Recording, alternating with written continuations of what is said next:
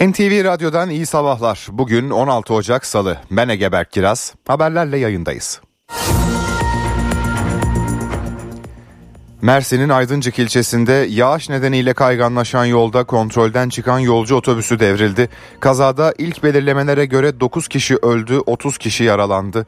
Yaralılar ambulanslarla Mersin'deki hastanelere kaldırıldı. Jandarma kazayla ilgili soruşturma başlattı. Türkiye Büyük Millet Meclisi 3 haftalık aranın ardından bugün mesaisine terör gündemiyle başlıyor. Milli Savunma Bakanı Yaşar Güler ve Dışişleri Bakanı Hakan Fidan meclisi bilgilendirecek. Gündemde 9 askerin şehit olduğu terör saldırısı olacak. Yaşar Güler meclisteki bilgilendirme öncesi son terör operasyonlarıyla ilgili açıklama yaptı. Cuma akşamından bu yana 77 teröristin öldürüldüğünü, 78 terör hedefinin de imha edildiğini duyurdu. Terörü kaynağında yok etme konseptini devam ettireceğiz dedi. İran devrim muhafızları Irak'ın Erbil, Erbil kentinde birçok noktaya füze saldırısı düzenledi. Saldırıda İsrail'e ait casusluk faaliyetlerinin yürütüldüğü noktaların hedef alındığı belirtildi. Erbil'de 4 kişi hayatını kaybetti. Saldırıların ay başında Kirman kentinde ard arda düzenlenen iki bombalı saldırıya misilleme olarak yapıldığı belirtildi. Antalya Spor'un Trabzonspor maçında attığı golden sonra yaptığı hareket nedeniyle kadro dışı bırakılan İsrailli oyuncu Sagiv Yeheskel gözaltına alınmıştı. İfadesinde savaş yanlısı olmadığını söyleyen futbolcu tutuksuz yargılanmak üzere serbest bırakıldı ve ülkesine döndü. Başakşehir forması giyen İsrailli futbolcu Eden Karzev de sosyal medya paylaşımı nedeniyle ifade verdi. AK Parti çalışma hayatında önemli düzenlemeler içeren bir kanun teklifi hazırladı. Meclis başkanlığına sunulan teklif asgari ücrette işverene sağlanan 500 liralık desteğin 700 liraya çıkartılması, kısa çalışma ödeneğinde asgari prim ödeme gün sayısının 650 günden 450 güne düşürülmesini öngörüyor. İstanbul'da ölümlü trafik kazasına karışan Somali Cumhurbaşkanı Muhammed Şeyh Mahmut hakkında dava süreci bugün başlıyor. Mot Motokurye Yunus Emre Göçer'e çarparak ölümüne neden olan sanık hakkında yakalama kararı çıkartılmış. Motokuryenin eşinin şikayetini geri çekmesi üzerine Mahmut Türkiye'ye gelerek ifade vermiş ve söz konusu yakalama kararı kaldırılmıştı. Hazırlanan iddianamede Somali Cumhurbaşkanı'nın oğlu için 6 yıla kadar hapis cezası isteniyor.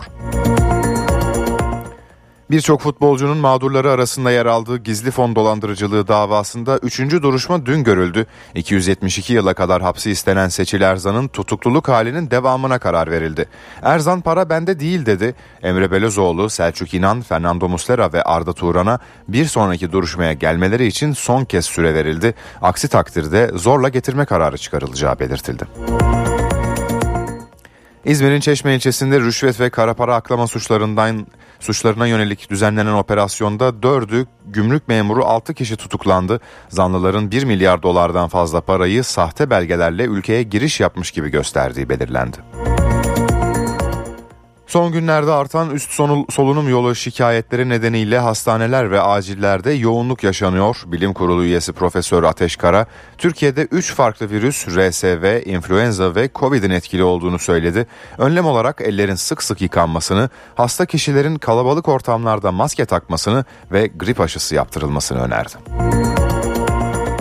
Ayasofya Camii'nin ibadethane dışında kalan bölümleri yeniden ücretli oldu. Dün itibariyle yapıyı kültürel amaçlı gezmek isteyen yabancı ya da yerli ziyaretçilerden 25 euro ücret alınıyor.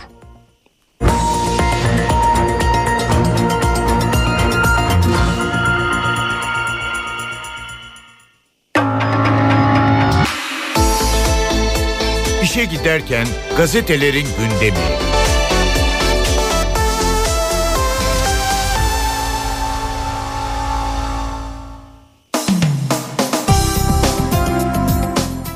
Gazetelerin gündemine bakacağız. Tarih 16 Ocak Salı. Önce Sabah gazetesiyle başlıyoruz. Bugün gazetenin manşetinde kirli ittifak başlığını görüyoruz. Mersin'de PKK'nın siyasi uzantısı DEM Parti ile el sıkışan CHP, Akdeniz Belediye Başkanlığı için e, İstiklal Marşı düşmanı Nuriye Arslan'ı destekleyecek demiş gazete.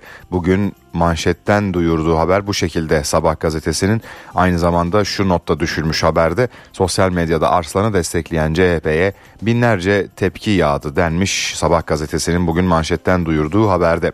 Erdoğan'dan şehit babasına telefon haberini de görüyoruz ayrıca. Pençekilit Harekatı şehidi Müslüm Öztürk'ün babası Ali Öztürk'e taziyelerini ileten Cumhurbaşkanı Erdoğan Rabbim cennetiyle buluştursun dedi ve yine bu haberde ilk sayfada Sabah gazetesi tarafından paylaşılmış. Bir haberde ilk sayfadan ABD'den utanç verici tavır şeklinde duyurulmuş.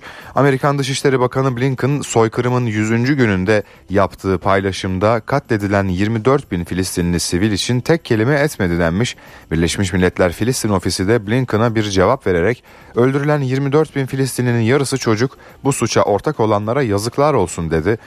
ABD'de İsrail çatlağı derinleşiyor. Katliamları eleştiren 23 devlet kurumu çalışanlarının greve gitmesi bekleniyor denmiş. Bugün Sabah gazetesinin ilk sayfasından duyurduğu bu haberde. Devam ediyoruz. Sırada Hürriyet gazetesi var. Gazetenin bugünkü manşeti babamızın parası değil. Bakan Şimşek geçen hafta Ankara'da yapılan valiler toplantısında kamuda tasarrufun önemine değindi. Bu babamızın parası değil milletin parası diyen Şimşek valilere tasarrufun yollarını anlattı. Bugün Hürriyet gazetesinin manşetinde Mehmet Şimşek'in bu sözleri yer almış tasarruf tedbirlerine uymakla mükellefsiniz. Gelin görün ki bu böyle olmuyor. Taşıt kullanımından tanıtım giderlerine kadar ben defterleri sonuna kadar kullanıyorum. Beyaz kağıt kullanmıyorum.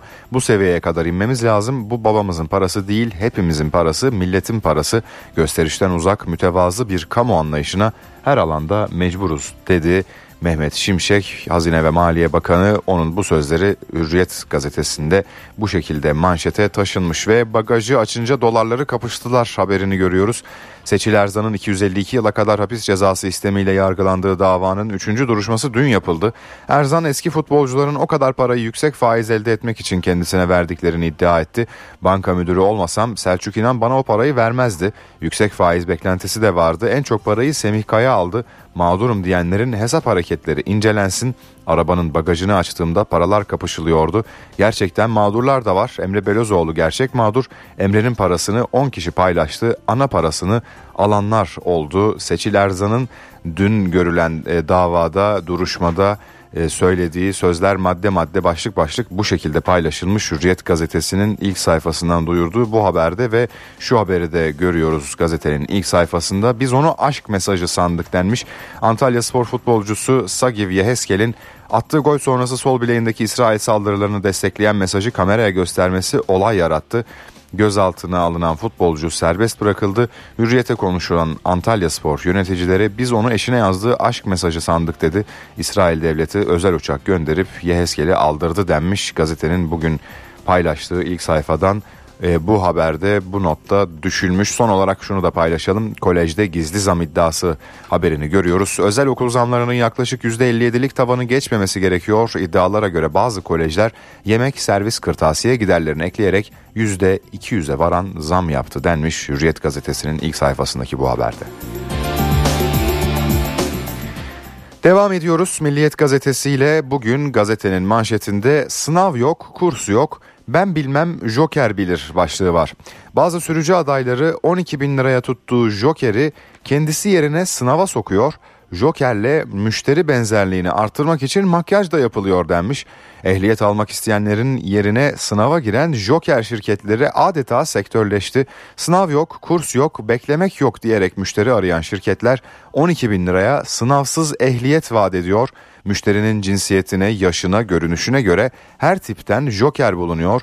Benzerliği artırmak için gerekirse makyaj da yapılıyor. Milliyet gazetesi bu haberi manşetten duyurmuş bugün.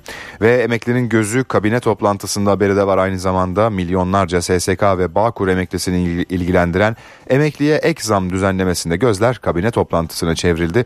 Cumhurbaşkanı Erdoğan'ın bugün gerçekleştirilecek 2024'ün ilk kabine toplantısının ardından ek zam oranını açıklaması bekleniyor notu da düşülmüş yine bu haberde. Asgari ücret desteği 700 liraya çıkıyor haberi de var hemen onun altında. AK Parti devletin işverene ödediği asgari ücret desteğini 700 liraya çıkaran kısa çalışma ödeneğini 31 Aralık 2025'e uzatan işsizlik sigortası kanunuyla bazı kanunlarda değişiklik yapılmasına dair kanun teklifini meclise sundu. Notu düşülmüş Milliyet gazetesinin bu haberinde. Yeni Şafak gazetesiyle devam ediyoruz. Bugün gazetenin manşetinde Amerika PKK'ya böyle haber veriyor. Hareket olacak saklanın başlığı var. PKK'nın İran kuzeyindeki üst bölgelerimize yaptığı saldırılarda ABD'nin rolü tartışılırken gri listedeyken teslim olan Agit Judy Code adlı BT işbirliği ile ilgili önemli bilgiler verdi. BT, Amerika'nın hava harekatlarından önce PKK'ya haber ulaştırdığını, teröristlerin de gelen istihbaratla mağara ve tünellere gizlendiğini söyledi. Yeni Şafak gazetesinin manşetinde yer alan bu haber böyle duyurulmuş. Gıda bekleyene yaylım ateşi başlığı var aynı zamanda. İsrail Gazze'ye bir ay sonra ulaşabilen yardım tırlarına koşan binlerce Filistinlinin üzerine yaylım ateşi açtı. Çok sayıda kişi isabet eden kurşunlarla ya da izdihamda yaralandı notu da düşülmüş ve son haberde e, Yeni Şafak gazetesinin ilk sayfasında şu şekilde AK Parti'nin 48 adayı perşembe açıklanacak denmiş. AK Parti'nin Ankara Büyükşehir Belediye Başkan adayının da açıklanacağı tanıtım toplantısı 18 Ocak Perşembe günü düzenlenecek toplandı. Toplantı saat 14'te ATO Kongre Merkezi'nde olacak denmiş Yeni Şafak gazetesinin bu haberinde.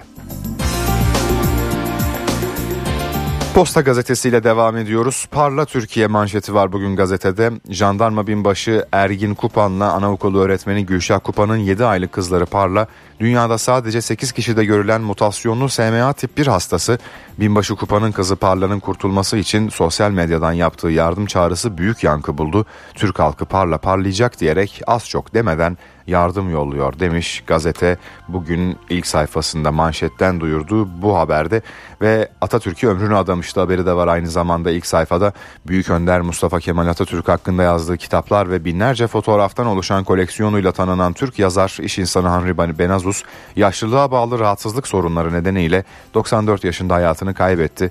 Benazus 20, bin, 20 binden fazla parçadan oluşan Atatürk fotoğrafları koleksiyonuyla tüm dünyayı dolaşmıştı notunu da düşmüş Posta Gazetesi.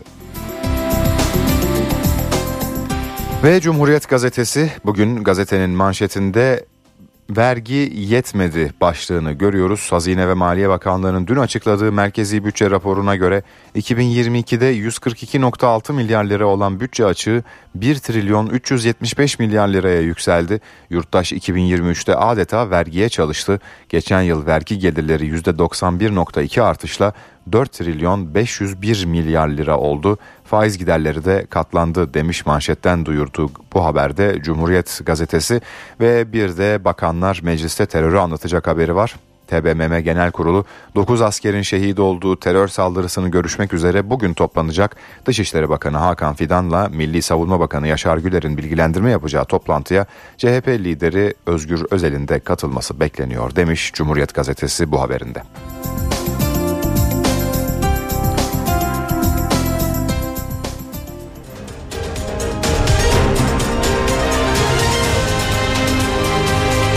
NTV Radyo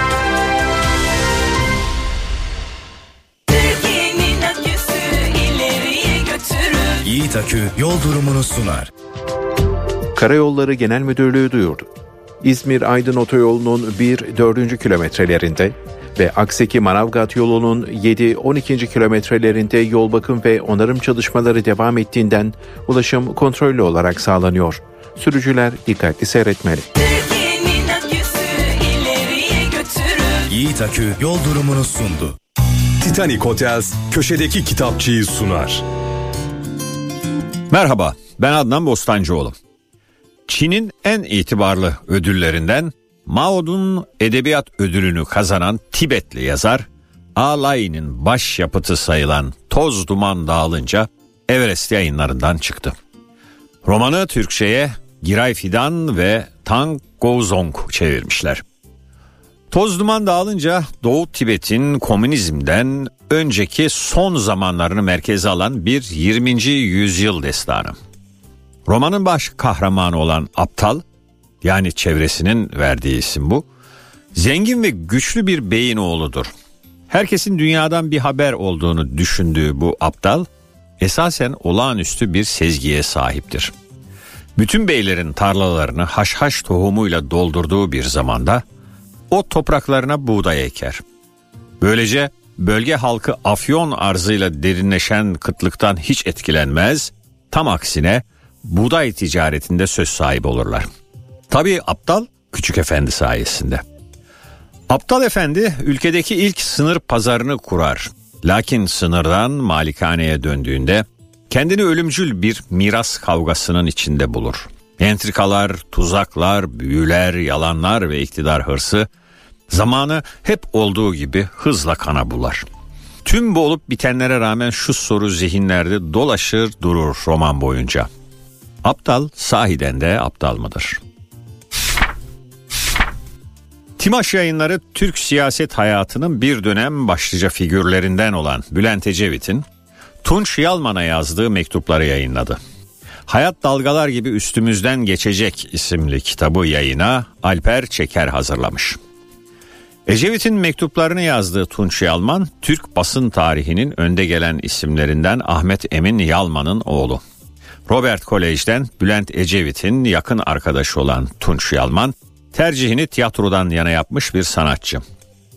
Mektuplar Ecevit'in kolejden mezun olup Ankara'ya gelmesinin ardından 1944 Ağustos'unda başlıyor, yaklaşık iki yıl sonra Haziran 1946'da sona eriyor. Ecevit'in kitapta tıpkı basımına yer verilen mektupları, onun inanç dünyası, edebi kişiliği, gençlik heyecanları ve daha birçok bilinmeyen yönünü de açığa çıkarıyor. Herkese iyi okumalar, hoşçakalın. Titanic Hotels köşedeki kitapçıyı sundu. NTV Radyo, Türkiye'nin haber radyosu.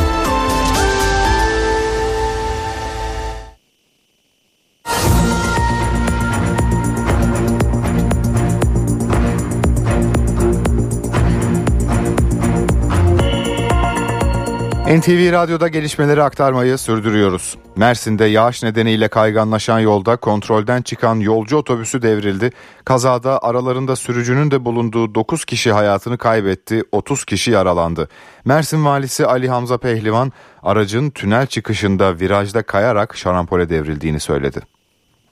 Mersin Antalya yol güzergahında il merkezimize de yaklaşık 70 kilometre mesafede Aydıncık ilçemiz sınırlar içerisinde 1.15 sıralarında gece e, Mersin istikametine doğru 40 yolcu 3 mürettebatı ile seyir halinde olan yolcu otobüsü Sarıyer Tüneli çıkışında sürücünün direksiyon hakimiyetini maalesef kaybetmesi nedeniyle otobüsün devrilmesi sonucu elin bir trafik kazası yaşadık. Olay mahallindeyiz. Ekiplerimizle beraber jandarma, acil sağlık hizmetlerimiz, emniyetimiz. Maalesef 9 vatandaşımızı kaybettik.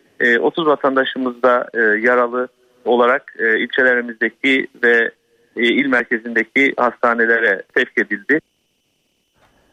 İran devrim muhafızları Irak'ın er Erbil kentinde birçok noktaya füze saldırısı düzenledi. Saldırıda İsrail'e ait casusluk faaliyetlerinin yürütüldüğü noktaların hedef alındığı belirtildi. Erbil'de 4 kişi hayatını kaybetti. İran, Suriye'de de DAEŞ'e ait hedefler vurulduğunu duyurdu. İran devrim muhafızları Irak'ın Erbil kentine füze saldırısı düzenledi. Devrim muhafızları tarafından yazılı açıklama yapıldı. Casus ve teröristlerin karargahları gece yarısı devrim muhafızları ordusunun balistik füzeleri tarafından hedef alınarak imha edildi denildi. Açıklamada İsrail'in istihbarat teşkilatı Mossad'a ait karargahında balistik füzeyle vurulduğu aktarıldı. Füzelerin düştüğü noktaların havalimanı yakınındaki Amerikan üssü ve konsolosluğunun yakınları olduğu belirtildi. Pentagon yetkilileri Amerika Birleşik Devletleri'ne ait tesislerin zarar görmediğini duyurdu. Ya Allah, ya Allah, ya Allah. Ya Erbil'de iş insanı Peşref Dizey'nin de evi vuruldu. Dizeyi ve ailesinden birçok kişi de hayatını kaybetti. Erbil valisi de saldırıya ilişkin konuştu. Erbil'e karşı insanlık dışı bir terör saldırısı yapıldığı ifadelerini kullandı. Irak Kürt Bölgesel Yönetiminden yapılan açıklamada ise İran devrim muhafızlarının saldırı gerekçesinin asılsız olduğu ve sivil yerleşimlerin vurulduğu öne sürüldü. Devrim muhafızları Suriye'de DAEŞ'e ait hedefleri de vurdu. Suriye'de işgal altındaki bölgelerdeki DAEŞ terör örgütü tespit edilerek bir dizi balistik füze fırlatılarak imha edildi açıklaması yapıldı. Saldırıların yılbaşında İran'ın Kirman ve Ras kentlerindeki saldırılara yanıt olarak düzenlendiği belirtildi. Milyonlarca emeklinin gözü kulağı bugün yapılacak kabine toplantısında. SSK ve Bağkur emeklilerine yapılacak ek zam için hazırlanan çalışma kabinenin ana gündem maddesi olacak. Toplantıda Çalışma ve Sosyal Güvenlik Bakanı Vedat Işıkhan'la Hazine ve Maliye Bakanı Mehmet Şimşek'in bir sunum yapması bekleniyor. Kabinenin bir diğer gündem başlığı terörle mücadele olacak. 9 askerin şehit olduğu saldırının ardından Irak ve Suriye'nin kuzeyinde devam eden operasyonlar, hava harekatları ve MIT'in sahadaki operasyonları analiz edilecek. Kabinede öğretmen ataması da görüşülecek. Milli Savunma Bakanı Yaşar Güler 9 askerin şehit olduğu saldırı sonrasında başlatılan operasyonlarda 77 teröristin öldürüldüğünü, 78 terör hedefinin de imha edildiğini duyurdu. Milli İstihbarat Teşkilatı da Irak'ın kuzeyinde terör örgütünün üst düzey isimlerinden birini etkisiz hale getirdi. Irak'ın kuzeyindeki Metina, Hakurk, Gara, Kandil bölgeleriyle Suriye'nin kuzeyinde düzenlenen hava harekatlarıyla toplam 78 hedef imha edilmiştir. Toplam 77 terörist de etkisiz hale getirilmiştir. 9 askerin şehit olduğu terör saldırısının ardından hem Irak'ın kuzeyinde hem de Suriye'de operasyonlar sürüyor.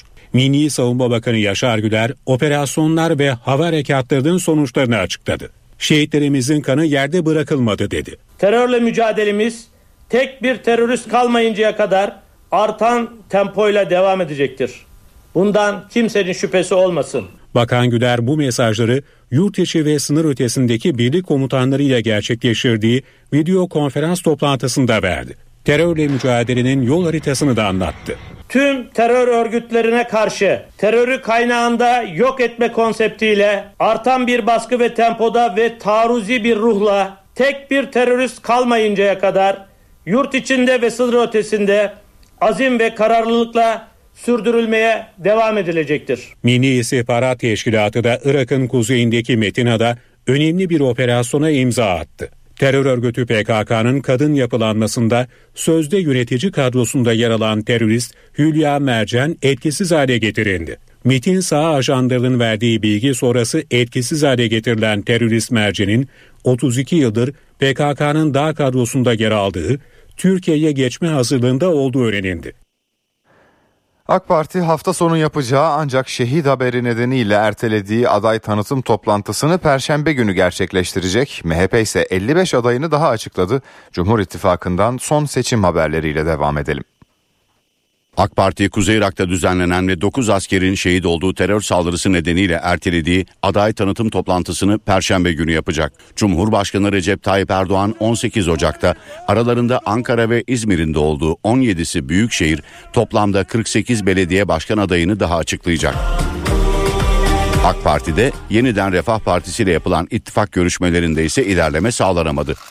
Yeniden Refah Partisi temsilcilerinden gelen açıklamaların AK Parti'de rahatsızlık yarattığı ifade ediliyor. Cumhurbaşkanı Erdoğan'ın Yeniden Refah Partisi Genel Başkanı Fatih Erbakan'la görüşebileceği de kulislerde konuşulanlar arasında. MHP kanadı ise 3 il, 10 büyükşehir ilçe ve 42 ilçe belediye başkan adayını daha açıkladı. Elazığ Belediye Başkanlığı'na Murat Aygen, Isparta Belediye Başkanlığı'na Yusuf Ziya Günaydın, Kars Belediye Başkanlığı'na ise Ötüken Senger aday gösterildi. Ankara'nın Ayaş ilçesinde Mehmet Kirazdebi, İzmir'in Çeşme ilçesinde ise Esat Tanık MHP'nin adayı oldu. Böylece MHP'nin açıkladığı aday sayısı 165'e yükseldi. Muhalefetten notlarla devam edelim. CHP'de aday belirleme çalışmaları sürerken gözler İzmir ve Antalya adaylarında, İyi Parti'de ise Ankara ve İstanbul adaylarını belirleme çalışması sürüyor. CHP'de aday belirleme süreci devam ediyor. En son 6 büyükşehir belediye başkan adayını açıklayan CHP'de gözler İzmir, Antalya ve Muğla adaylarında. Yeni adaylar Merkez Yönetim Kurulu ve Parti Meclisi toplantılarının ardından kamuoyuyla paylaşılacak. CHP, DEM Parti ile kent uzlaşısı çerçevesinde bazı il ve ilçelerde işbirliği için çalışma yapma kararı da almıştı. İki partinin heyetlerinin bu hafta bir araya gelmesi bekleniyor. İyi Parti'de de seçim hazırlıkları sürüyor. Yanıt bekleyen soruysa İyi Parti'nin Ankara ve İstanbul'da kimi aday göstereceğinde. İyi Parti sözcüsü Kürşat Zorlu ise İyi Parti seçmeninin CHP'nin adayları Ekrem İmamoğlu ve Mansur Yavaş'a oy vereceğini iddia eden anket firmalarına tepki gösterdi. En güzel anket 31 Mart günü ortaya çıkacak gerçeklerle vücut bulacaktır. Ankara ve İstanbul adaylarımız tespit çalışmalarımız devam ediyor. Bilecik Belediye Başkanlığı yarışında meclis üyeleri arasında yapılan seçimi AK Parti ve MHP'nin de oylarıyla İyi Parti'nin üyesi Mustafa Sadık Kaya kazandı. Zorlu'ya bu gelişme de soruldu. Seçimlere tek başına girme kararımız bazı kesimlerin dengesini bozduğu anlaşılmaktadır. Bugün Bilecik'le yarın belki sürpriz yerler olabilir. Yemen'deki Husiler Amerikalı bir şirkete ait ticari gemiyi balistik füzeyle vurdu. Saldırıda ölen ya da yaralanan olmadı. Gemi yoluna devam etti. Husiler bundan sonra Amerikan ve İngiliz savaş gemileri de bizim için meşru hedeftir dedi. Yemen'deki Husiler İsrail'in Gazze'ye yönelik saldırılarından sonra Kızıldeniz'den geçen ticari gemileri vurmaya başladı.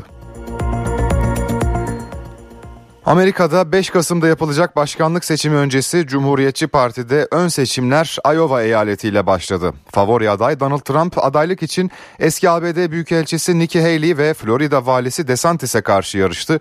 Trump yarışı açık ara önde tamamladı. Ayrıntıları alacağız NTV temsilcisi Hüseyin Günay telefon attığımızda. Hüseyin.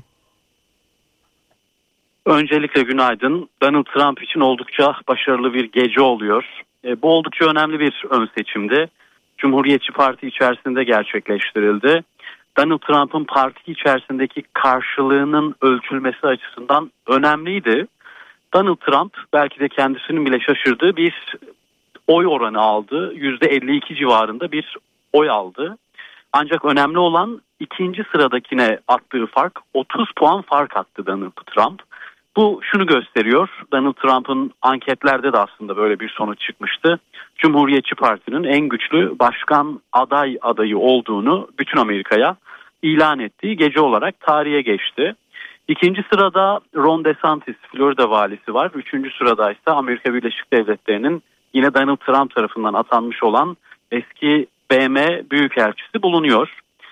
Bugüne kadar yapılan münazaraların hiçbirine Donald Trump katılmadı. Katılmadığında da şunu söyledi. Trumpça konuşarak benim onlarla konuşacak veya tartışacak hiçbir şeyim yok. Onlar benim dengim değil.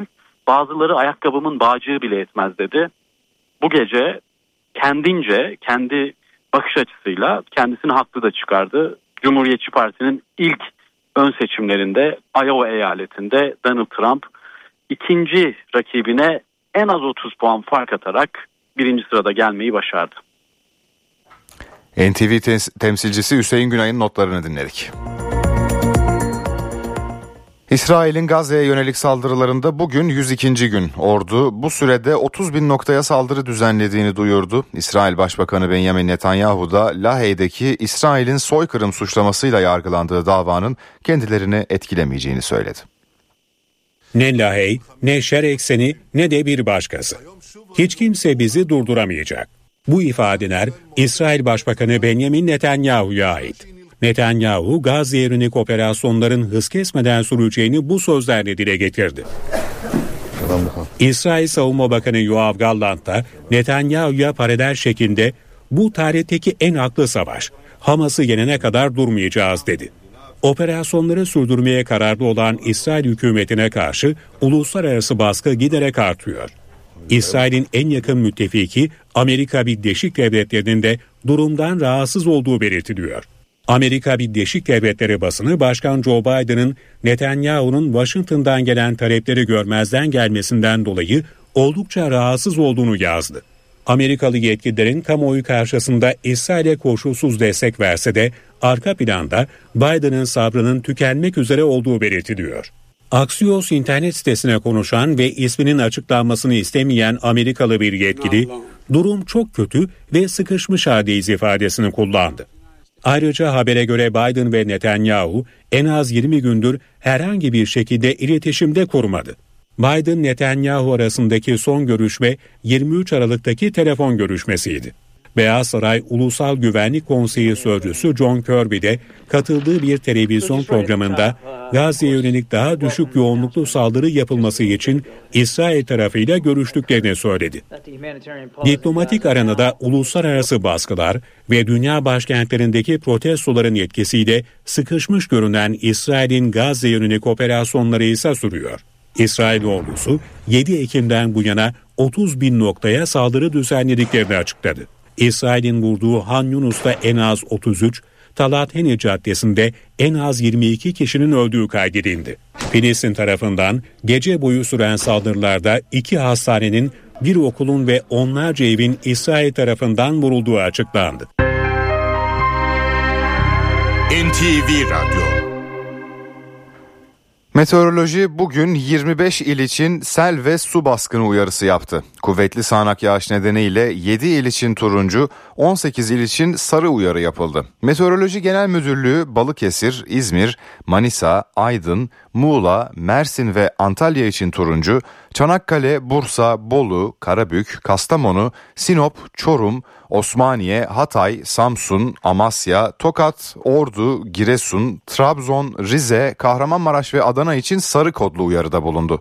Sel, su baskını ve heyelanlara karşı vatandaşlardan dikkatli olmaları istendi. Hava durumunda sarı kod uyarısı potansiyel tehlike, turuncu kodsa daha yüksek tehlike barındıran meteorolojik olaylar için kullanılıyor. AK Parti çalışma hayatıyla ilgili yeni bir teklif hazırladı. 10 maddelik düzenlemenin içeriğini AK Parti Grup Başkanı Abdullah Güler paylaştı. Asgari ücret desteğinden kısa çalışma ödeneğine, kadınlarımızın ve gençlerimizin istihdam imkanlarının artırılması, e, işverenlere sağlanması planlanan desteklere kadar esasında sosyal devletin bir gereği olarak çalışanlarımızı ve işverenlerimizi korumaya yönelik bir dizi düzenleme yapmaya gayret ettik. AK Parti çalışma hayatında önemli düzenlemeler içeren kanun teklifini meclis başkanlığına sundu. 10 maddeden oluşan teklifin ayrıntılarını AK Parti Grup Başkanı Abdullah Güler paylaştı. Düzenleme ile 2024 yılı Ocak ila Aralık aylarında da istihdamı desteklemek için iş gücü maliyetlerini azaltmak üzere finansmanı işsizlik sigortası fonundan karşılanacak şekilde ödeyecekleri sigorta priminden mahsup edilerek günlük 23.33 TL aylık 700 TL asgari ücret desteği sağlanması amaçlanmaktadır. Teklifle kısa çalışma ödeneğinde önemli bir düzenlemeye gidiliyor. 650 gün olan asgari prim ödeme gün sayısı 450 güne çekiliyor.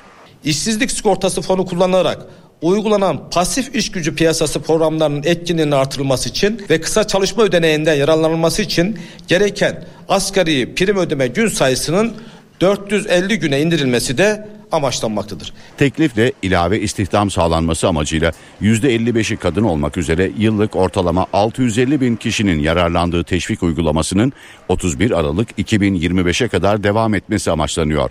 Teklifin Perşembe günü Meclis Plan Bütçe Komisyonu'nda ele alınması bekleniyor. Özel okulların gelecek yıl ücretleri açıklanmaya başlandı. Fiyat listelerinde en çok dikkat çeken yemek kalemi. İstanbul'daki özel okullarda 30 bin liradan başlayan yemek ücretleri 80 bin liraya kadar çıkıyor. Veliler artışın denetlenmesini istiyor. Özel okullar zamlı fiyatlarını açıkladı. Erken kayıtlar başladı. Ancak yaklaşık %60 artış olması beklenen yeni ücretler sektör temsilcilerini memnun etmedi. Bu nedenle bazı özel okullar farklı kalemlerde fiyat artışına gitti. Yemek ücretlerinde geçen seneye oranla 2 hatta 3 kat artış yapıldı. 80-100 bin lira aralığında yemek ücretleri isteniyor şu anda. Hatta zorlandığı söyleniyor. Bazı okullar bunu mecbur tutuyor. Bu da eşyanın tabiatına aykırı. Yani bir e, hem bu kadar ücret talep edip bunu da zorunlu olarak yiyecek yeme, işte bu yemeği almalısınız demek e, eşyanın tabiatına aykırı şeyler. Bunlar hiçbiri kabul edilebilir şeyler değil. İstanbul'daki özel okulların yemek ücretleri 30 bin liradan başlıyor, 80 bin liraya kadar çıkıyor. Bizim 4 kap standart basic yemek dediğimiz bir, bir çorba, bir karbonhidrat, bir ana yemek, bir de yardımcı yemek dediğimiz yemeklerimizin toplam satış fiyatı şu anda 110 lirayla 138 günü çarptığınızda 13.800 lira çıkıyor. Deyin ki 200 gün gitti çocuk okula 110 lirayla çarptığınızda 22 bin lira çıkıyor. Yani yiyeceği yemeğin bedeli bu. Ama hani okulların kendi ihtiyaçları çerçevesinde okuldaki diğer giderlerini yemeğin üzerine yüklemeleri bizim için garip oluyor. Özel okul sahiplerine göre eğitim ve gıda ücretleri açıklanan enflasyon oranının altında. Ancak farklı kalemlerde özellikle de yemek ücretlerindeki fahiş fiyat artırımlarının da denetlenmesi isteniyor. Gıda enflasyonu %90'larda zaten ki okullar %90 zam yapmadılar. 80 bin lira da olmamalı diye düşünüyorum. Neredeyse okul ücreti 80 bin lira. Veliler özel okullardaki fiyat artışlarının denetlenmesini, özel okul sahipleri ise dengeli bir zam oranı istiyor. Adıyaman'da 6 Şubat depremindeki ilk sarsıntıda yıkılan İSİAS Otel, Kuzey Kıbrıs Türk Cumhuriyeti'nden gelen 26'sı çocuk 72 kişiye mezar olmuştu. Yargılama süreci Adıyaman'da başladı. Hayatını kaybeden voleybolcuların aileleri yargı sürecinden beklentilerini ve duygularını NTV'ye anlattı. Başka bir otelde kalmış olsaydı bu çocuklar yanımızdaydılar betonundan tutun, demirinden tutun, yapılan usulsüzlükler, alınan ruhsatlar hepsi sıkıntılıdır. Yani hepsi e, bilirkişi raporlarıyla ispat edilmiştir. Şampiyon meleklerin aileleri NTV mikrofonlarına konuştu. Olası kasla yargılanmaları ve çok ağır ceza almaları gerekir ki bundan sonra böyle binalar yapılmasın. Yapılmaması lazım. Çünkü insanın hayatı bu kadar ucuz değil. Kuzey Kıbrıs Türk Cumhuriyeti'nden 26'sı çocuk 72 kişiye mezar olan İSİAS Oteli davası bu ayın başında Adıyaman'da başladı. Mahkeme heyeti otelde kusurların yeniden tespiti için bir bilirkişi raporu daha isteyerek davayı 26 Nisan'a erteledi. Şampiyon meleklerin aileleri de davayı yerinde takip etti. 72 can için en fazla mahkemenin bilinçli taksir halinde hükmedeceği ceza miktarı 22,5 yıldır. Olası kast olduğunda ise her bir can için belirlenecek olan ceza 72 ile çarpılacak. Aileler yargı sürecinin sağlıklı ilerlemesinden memnun.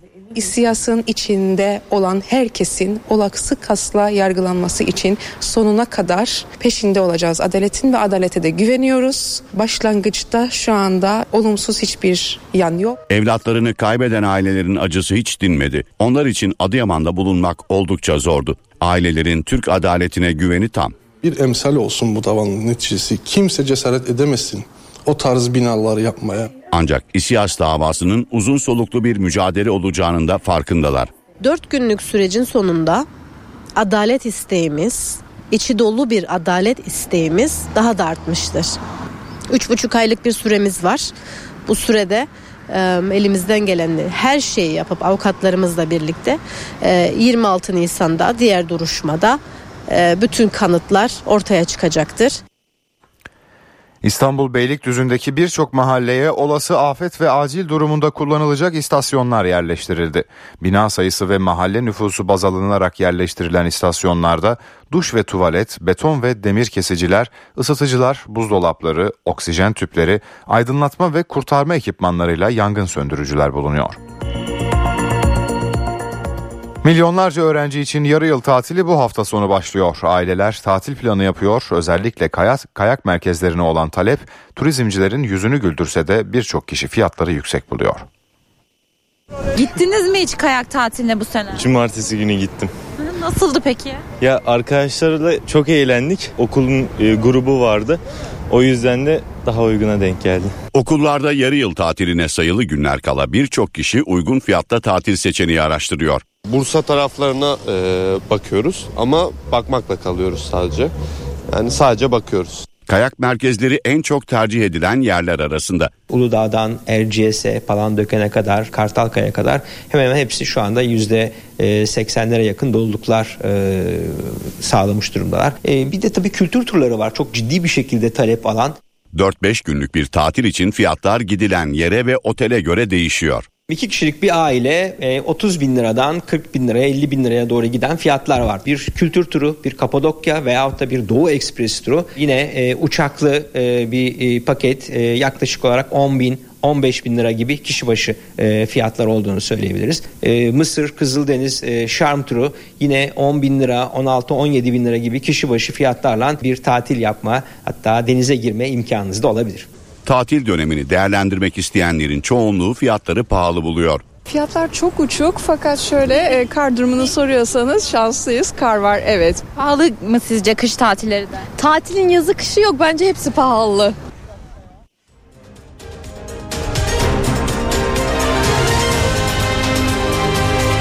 NTV Radyo HDI Sigorta İstanbul'un yol durumunu sunar. İstanbul'da trafik yoğunluğu %65 seviyelerinde D100 Avcılar Saadetlere bölgesinden itibaren başlayan yoğunluk küçük çekmeceye kadar devam ediyor. Anadolu yakası içinse Tem, Küçük Bakkalköy ve Ataşehir bölgesi arasında ve Dudullu bölgesi arasında iki istikamette sıkışıklık var. 15 Temmuz Şehitler Köprüsü ve Fatih Sultan Mehmet Köprüsü için iki e, yakadan geçişlerde de yoğunluk bu dakikalarda artıyor görünüyor. Yolda olanlara iyi yolculuklar. HDI Sigorta İstanbul'un yol durumunu sundu. Üstün Alman teknolojisiyle üretilen Düfa Boya spor haberlerini sunar.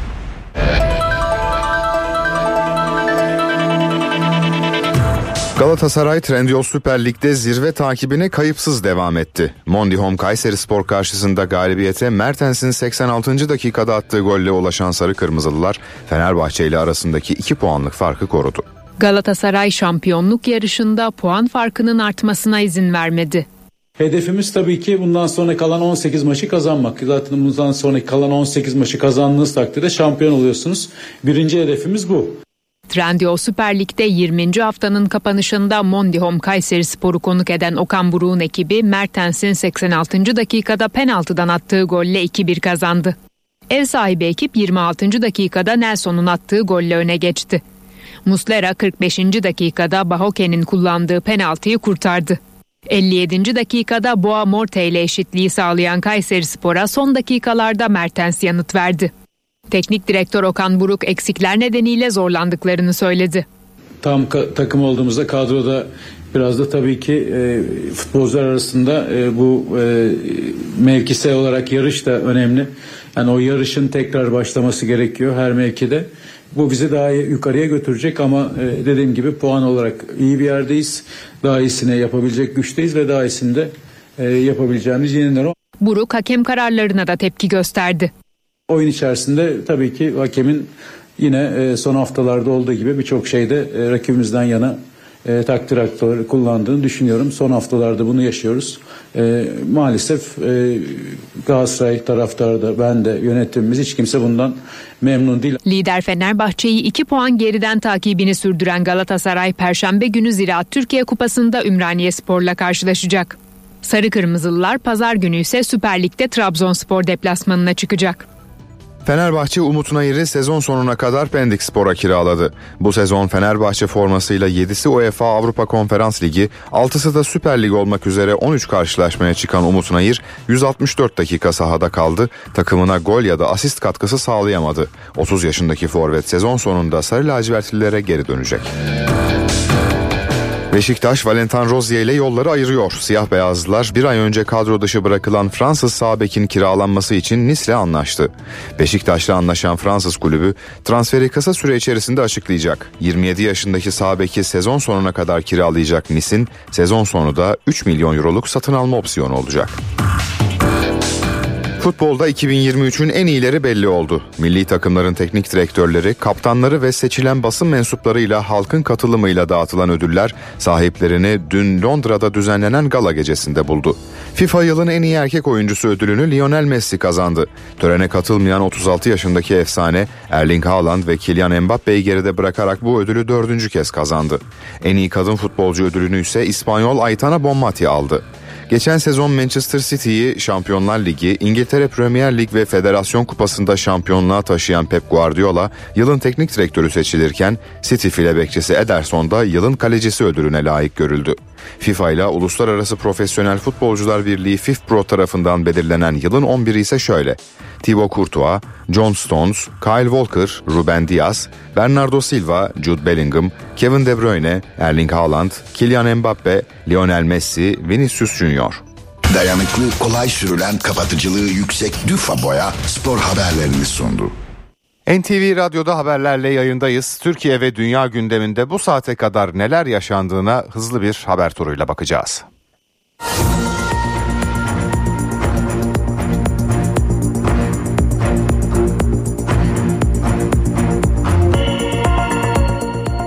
Mersin'in Aydıncık ilçesinde yağış nedeniyle kayganlaşan yolda kontrolden çıkan yolcu otobüsü devrildi. Kazada 9 kişi öldü, 30 kişi yaralandı. Yaralılar ambulanslarla Mersin'deki hastanelere kaldırıldı. Jandarma kazayla ilgili soruşturma başlattı. Türkiye Büyük Millet Meclisi 3 haftalık aranın ardından bugün mesaisine terör gündemiyle başlıyor. Milli Savunma Bakanı Yaşar Güler ve Dışişleri Bakanı Hakan Fidan meclisi bilgilendirecek. Gündemde 9 askerin şehit olduğu terör saldırısı olacak. Yaşar Güler meclisteki bilgilendirme öncesi son terör operasyonları ile ilgili açıklama yaptı. Cuma akşamından bu yana 77 teröristin öldürüldüğünü, 78 terör hedefinin de imha edildiğini duyurdu. Milyonlarca emeklinin gözü bugün kabine toplantısında olacak. SSK ve Bağkur emekli aylıklarına iyileştirme yapılmasına yönelik çalışmaya son şekli kabinede verilecek. Çalışma ve Sosyal Güvenlik Bakanı Vedat Işıkhan'la Hazine ve Maliye Bakanı Mehmet Şimşek kabine üyelerine sunum yapacak. İran devrim muhafızları Irak'ın Erbil kentinde birçok noktaya füze saldırısı düzenledi. Saldırıda İsrail'e ait casusluk faaliyetlerinin yürütüldüğü noktaların hedef alındığı belirtildi. Erbil'de 4 kişi hayatını kaybetti. Saldırıların ay başında Kirman kentinde ard arda düzenlenen iki bombalı saldırıya misilleme olarak yapıldığı belirtildi. Antalya Spor'un Trabzonspor maçında attığı golden sonra yaptığı hareket nedeniyle kadro dışı bırakılan İsrailli oyuncu Sagiv Yeheskel gözaltına alınmıştı. İfadesinde savaş yanlısı olmadığını söyleyen futbolcu tutuksuz yargılanmak üzere serbest bırakıldı ve ülkesine döndü. Başakşehir forması giyen İsrailli futbolcu Eden Karzev de sosyal medya paylaşımı nedeniyle ifade verdi. İstanbul'da ölümlü trafik kazasına karışan Somali Cumhurbaşkanı Muhammed Şeyh Mahmut hakkında dava süreci bugün başlıyor. Motokurye Yunus Emre Göçer'e çarparak ölümüne neden olan sanık hakkında yakalama kararı çıkartılmış. Motokuryenin eşinin şikayetini geri çekmesi üzerine Mahmut Türkiye'ye gelerek ifade vermiş ve söz konusu yakalama kararı kaldırılmıştı. Hazırlanan iddianamede Somali Cumhurbaşkanı'nın oğlu için 6 yıla kadar hapis cezası isteniyor. Birçok futbolcunun mağdurları arasında yer aldığı gizli fon dolandırıcılığı davasında 3. duruşma dün görüldü. 272 yıla kadar hapsi istenen Seçil Erzan'ın tutukluluk halinin devamına karar verildi. Erzan para bende değil dedi. Emre Belözoğlu, Selçuk İnan, Fernando Muslera ve Arda Turan'a bir sonraki duruşmaya gelmeleri için son kez süre verildi. Aksi takdirde zorla getirme kararı çıkarılacağı belirtildi. İzmir'in Çeşme ilçesinde rüşvet ve kara para aklama operasyonu düzenlendi. Dördü gümrük memuru 6 kişi tutuklandı. Zanlıların 1 milyar dolardan fazla parayı sahte belgelerle ülkeye giriş yapmış gibi gösterdiği belirlendi. Amerika'da 5 Kasım'da yapılacak başkanlık seçimi öncesi Cumhuriyetçi Parti'de ön seçimler Iowa eyaletiyle başladı. Favori aday Donald Trump adaylık için eski Amerikan Büyükelçisi Nikki Haley ve Florida valisi DeSantis'e karşı yarıştı. Trump yarışı açık ara önde tamamladı. Son günlerde artan üst solunum yolu şikayetleri nedeniyle hastaneler ve acillerde yoğunluk yaşanıyor. Bilim Kurulu üyesi Profesör Ateş Kara, Türkiye'de 3 farklı virüsün RSV, influenza ve Covid'in etkili olduğunu söyledi. Önlem olarak ellerin sık sık yıkanmasını, hasta kişilerin kalabalık ortamlarda maske takmasını ve grip aşısı yaptırılmasını önerdi. Ayasofya Camii'nin ibadethane dışında kalan bölümleri yeniden ücretli oldu. Dün itibariyle yapıyı kültürel amaçlı gezmek isteyen yabancı ya da yerli ziyaretçilerden 25 euro ücret alınıyor. Televizyon dünyasının en prestijli ödülleri sahiplerini buldu. 75. Emmy ödüllerine Succession, Beef ve The Bear yapımları damga vurdu.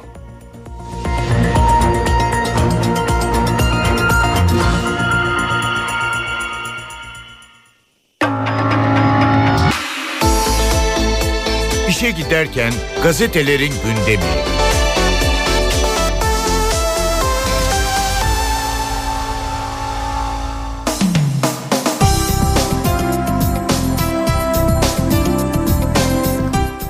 Gazetelerin gündemine bakacağız. 16 Ocak Salı günü. Sabah gazetesiyle başlıyoruz. Bugün gazetenin manşetinde kirli ittifak başlığını görüyoruz. Mersin'de PKK'nın siyasi uzantısı DEM Parti ile el sıkışan CHP, Akdeniz Belediye Başkanlığı için İstiklal Marşı düşmanı Nuriye Arslan'ı destekleyecek başlığıyla manşetiyle çıktığını görüyoruz. Bugün Sabah gazetesinin büyük şehirleri kaybetme korkusuna kapılan CHP PKK'nın siyasi kolu DEM Parti ile seçim ittifakı pazarlığına başladı.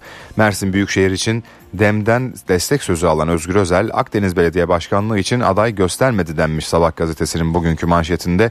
Bugün ilk sayfada bu başlığı görüyoruz Sabah gazetesinde. Ve bir diğer haber Erdoğan'dan şehit babasına telefon şeklinde duyurulmuş. Pençekilit Harekatı şehidi Müslüm Öztürk'ün babası Ali Öztürk'e taziyelerini ileten Başkan Erdoğan Rabbim cennetiyle buluştursun dedi demiş Sabah gazetesi bugünkü ilk sayfasındaki bu haberde. Hemen o haberin altında ABD'den utanç verici tavır başlığını görüyoruz. Amerikan Dışişleri Bakanı Blinken soykırımın 100. gününde yaptığı paylaşımda katledilen 24 bin Filistinli sivil için tek kelime etmedi denmiş. Birleşmiş Milletler Filistin ofisi de Blinken'a bir cevap vererek öldürülen 24 bin Filistinlinin yarısı çocuk bu suça, suça ortak olanlara yazıklar olsun dedi. Amerika'da İsrail çatlağı derinleşiyor. Katliamları eleştiren 23 devlet kurumu çalışanlarının greve gitmesi bekleniyor demiş Sabah gazetesi bu haberinde. Devam ediyoruz. Sırada Hürriyet gazetesi var. Hürriyet gazetesinin bugünkü manşeti babamızın parası değil. Hazine ve Maliye Bakanı Mehmet Şimşek geçen hafta Ankara'da yapılan valiler toplantısında kamuda tasarrufun önemine değindi. Bu babamızın parası değil milletin parası diyen Şimşek valilere tasarrufun yollarını anlattı. Tasarruf tedbirlerine uymakla mükellefsiniz. Gelin görün ki bu öyle olmuyor. Taşıt kullanımından tanıtım giderlerine kadar ben defterleri sonuna kadar kullanıyorum. Beyaz kağıt kullanmıyorum. Bu seviyeye kadar inmemiz lazım. Bu babamızın parası değil, hepimizin parası, milletin parası. Gösterişten uzak, mütevazı bir kamu anlayışına her alanda mecburuz sözlerini e, kullandı Hazine ve Maliye Bakanı Mehmet Şimşek ve bu sözler Hürriyet gazetesinin manşetinden duyurulmuş bugün.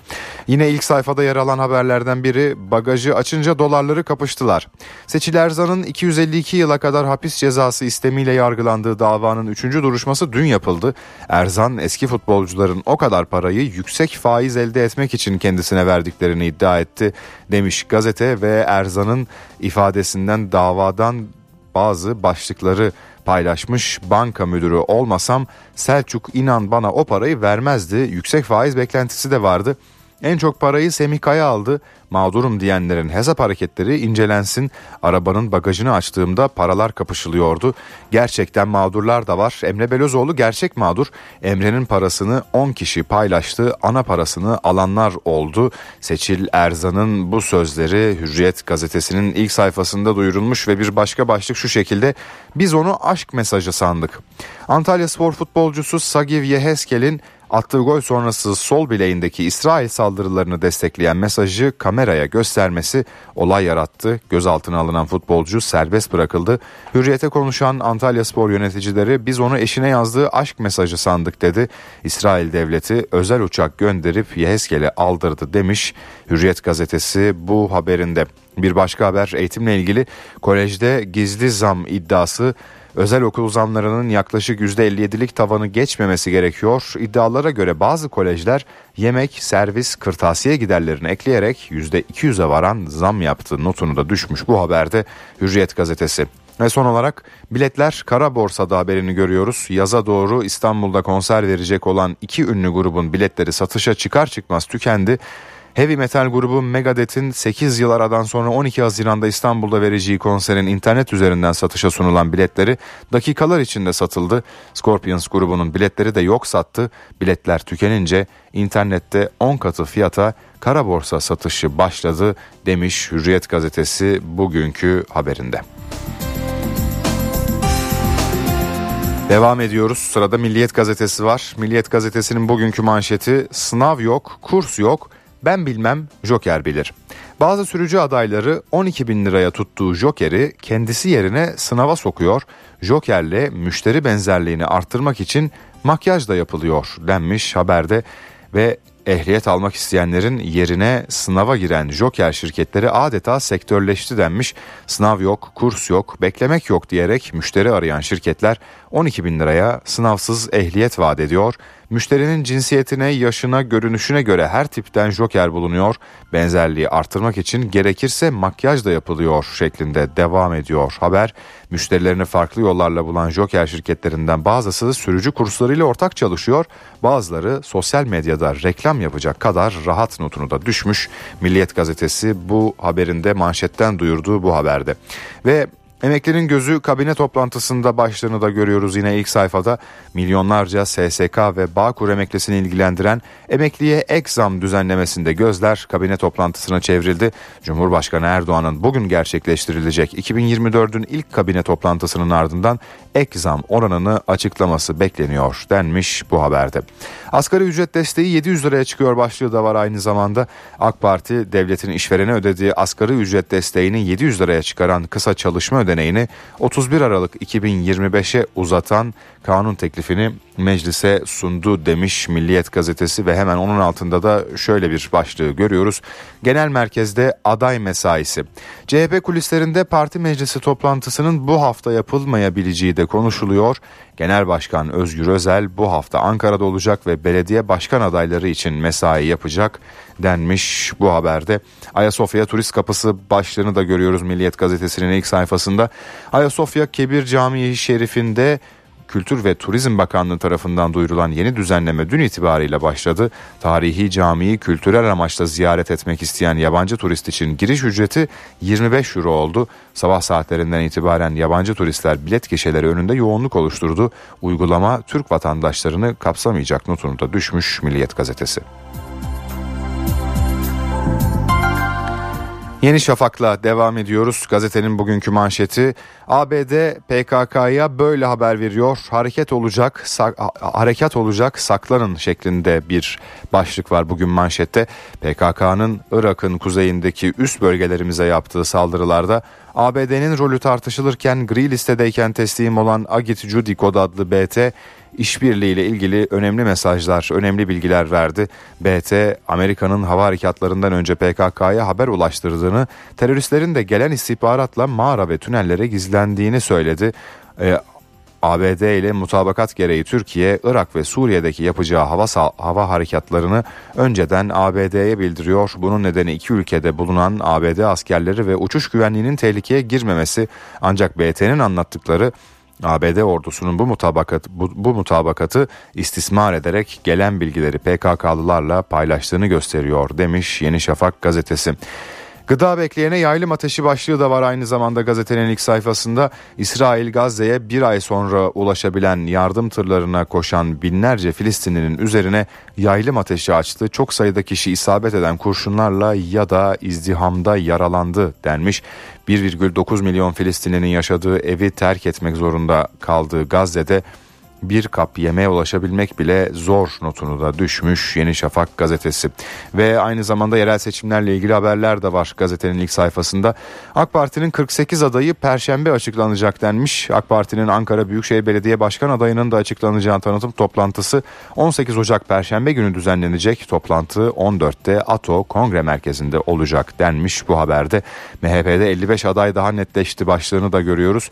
MHP, Kars, Elazığ ve Isparta ile 10 büyük Büyükşehir ilçesi ve 42 ilçe için başkan adaylarını açıkladı. 55 belediye başkan adayı yetkili kurullarının değerlendirmeleri ve MHP Genel Başkanı Devlet Bahçeli'nin onayı sonucunda belirlendi şeklinde duyurmuş bu haberi Yeni Şafak gazetesi.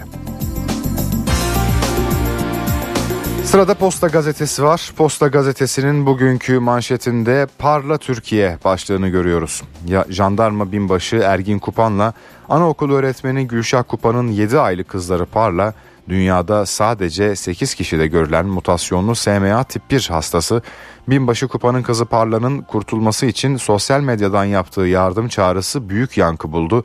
Türk halkı Parla parlayacak diyerek az çok demeden yardım yolluyor demiş bugün Posta Gazetesi ilk sayfasındaki bu haberinde ve aynı zamanda e, Antalya spor futbolcusu Yeheskel ile ilgili e, ülkeden ayrıldığı ile ilgili haberi de paylaşmış ve hemen onun da altında bir paylaşımda Eden Karzev'den başlığı var. Benzer bir hareket Başakşehir'in İsrailli futbolcusu Eden Karzev'den geldi demiş Posta gazetesi 100 gün ifadelerinin yer aldığı paylaşımı alıntılayıp sosyal medya hesabından paylaşarak İsrail'in Gazze'ye saldırısına destek verdi. Karzev'de ifade sonrası serbest kaldı. Başakşehir ülkemizin hassasiyetlerine ters düşen paylaşım yapan Karzev'in savunması istendi açıklamasını yaptı. Bu haberde Posta gazetesinin ilk sayfasında yer alıyor. Ve Cumhuriyet Gazetesi var. Son olarak bugün gazetenin manşetinde vergi yetmedi başlığını görüyoruz. Hazine ve Maliye Bakanlığı'nın dün açıkladığı merkezi bütçe raporuna göre 2022'de 142.6 milyar lira olan bütçe açığı 1 trilyon 375 milyar liraya yükseldi. Yurttaş 2023'te adeta vergiyle çalıştı. Geçen yıl vergi gelirleri %91.2 artışla 4 trilyon 501 milyar lira oldu. Faiz giderleri de katlandı notunu düşmüş Cumhuriyet gazetesi. Bakanlar Mecliste terörü anlatacak denmiş bir başka başlıkta TBMM Genel Kurulu 9 askerin şehit olduğu terör saldırısını görüşmek üzere bugün toplanacak. Dışişleri Bakanı Hakan Fidan'la Milli Savunma Bakanı Yaşar Güler'in bilgilendirme yapacağı toplantıya CHP lideri Özgür Özel'in de katılması bekleniyor. Notu düşülmüş bu habere. Müteahhit ilk tahliyesini aldığı haberi de var. Kahramanmaraş depreminde yıkılan ve 60 canın yitirildiği Hacı Ömer Apartmanı'nın müteahhidi Tevfik Tepebaşı hakkında tahliye kararı verildi. Tepebaşı 400 yurttaşın yaşamını yitirdiği Ebrar sitesi davasından da tutuklu olduğu için şimdilik cezaevinden çıkamadı demiş Cumhuriyet Gazetesi bugün ilk sayfasındaki haberinde. NTV Radyo Evdeki Hesap. Profesör Murat Ferman hafta içi her gün ekonomideki güncel gelişmeleri NTV Radyo dinleyicileri için yorumluyor. Günaydın Sayın Ferman, söz sizde. Ege Bey günaydın, iyi bir gün, iyi yayınlar diliyorum. Dünya ticaretinin üçte ikisi deniz yoluyla, deniz taşımacılığıyla gerçekleştiriliyor. Bu çerçevede pandemi döneminde de yaşanan bazı sıkıntılar, bazı dar boğazlar adeta böyle dalga dalga etkilerini göstermiş. Çünkü netice itibariyle ticaret hareket demektir. Ticaret showroomlara, raflara, evlere, fabrikalara ulaşma, ulaştırma demektir.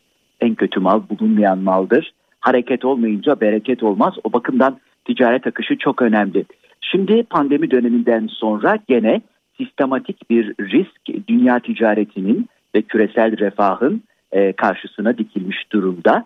E, bazıları Aralık ayında itibaren diyorlar ama istihbarat raporları Ekim ayından başlayarak e, Hutsi e, tabir edilen Yemen'de bulunan bir kabile topluluğunun bir grubun İran destekli olduğu gayet açık ve net. E, Kızıldeniz'den geçen gemilere karşı, ticari gemilere karşı saldırılarını başlattığını biliyoruz, görüyoruz, duyuyoruz, okuyoruz, izliyoruz.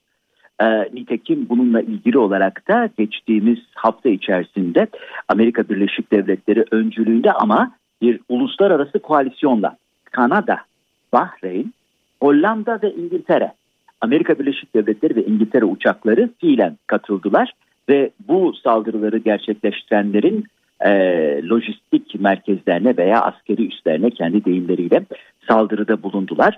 Hollanda ne arıyor derseniz e, dünyanın en büyük petrol şirketlerinden biri biliyorsunuz Hollanda menşeli.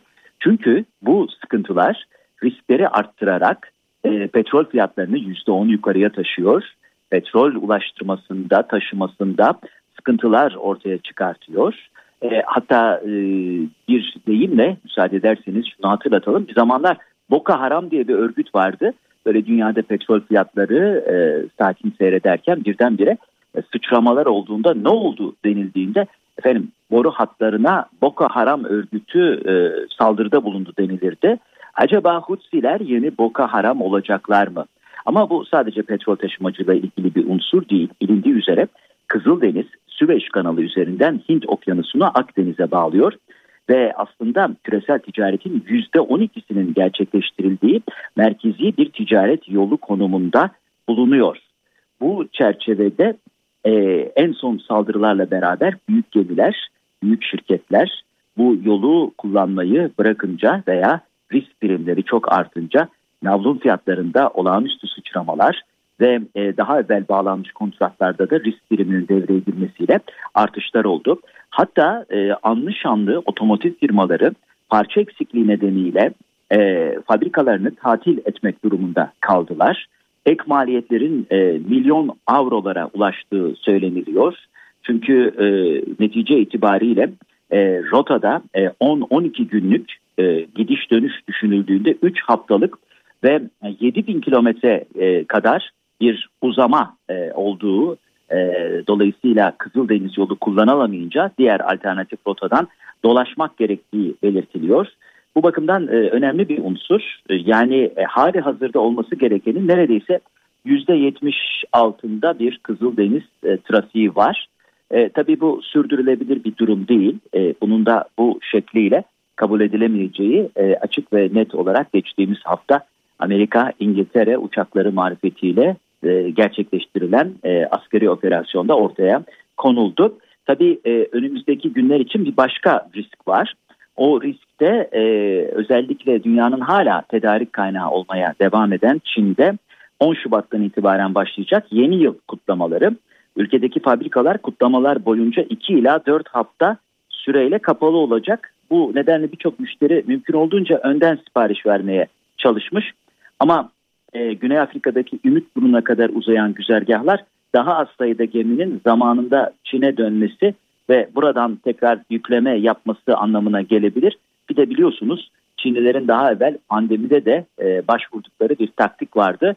Boş konteynerları tekrar dolaşıma sokmadan konteyner eksikliği nedeniyle fiyatları yukarıya çekmeye çalışıyorlar. Bu da soframıza, showroomlarımıza, raflarımıza gelen her türlü ürünün maliyetinde artış getiriyor. Evet bu gelişmeler 2024 yılının hemen başında da varlığını sürdürüyor. 2023 yılından devralınmış. Bakalım bundan sonraki seyir ne olacak ama lojistikte böyle bir sorun karşımızda duruyor ve henüz kısa ve kesin çözümü de ortada yok. Bu genel bilgi paylaşımı çerçevesinde değerli dinleyenlerimize katma değeri yüksek ve yüksek katma değerli bir gün diliyor. Huzurlarınızdan hürmetlerle ayrılıyorum. Profesör Murat Ferman'la evdeki hesap sona erdi. Kaçırdığınız bölümleri www.ntvradio.com.tr adresinden dinleyebilirsiniz. Dünya markası Bras çatı sistemleri finans bültenini sunar.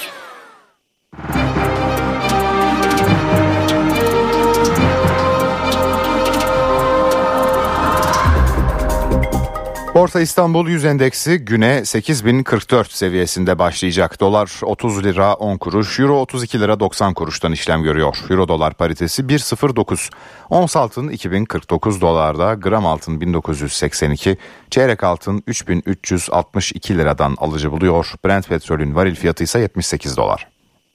Dünya markası Bras çatı sistemleri finans bültenini sundu. Benzersiz duvarlar artık hayal değil. Sandeko Boya hava durumunu sunar. Bugün ülkenin batı ve iç kesimlerinde sağanak yağış ve lodos var. İstanbul'da yağmur kuvvetli, Ankara'da yağışlı. İzmir'de fırtına var. Yağışın da şiddetli olması su baskınlarına neden olabilir. Yağmur Bursa'da sabah saatlerinde kuvvetli olacak. Antalya'da da gün boyu sürecek yağış olumsuzluk yaratabilir. İstanbul 14, Ankara 10, İzmir ve Antalya 17, Bursa 14 derece. Eşsiz boya, eşsiz mekanlar. Sandeko Boya hava durumunu sundu.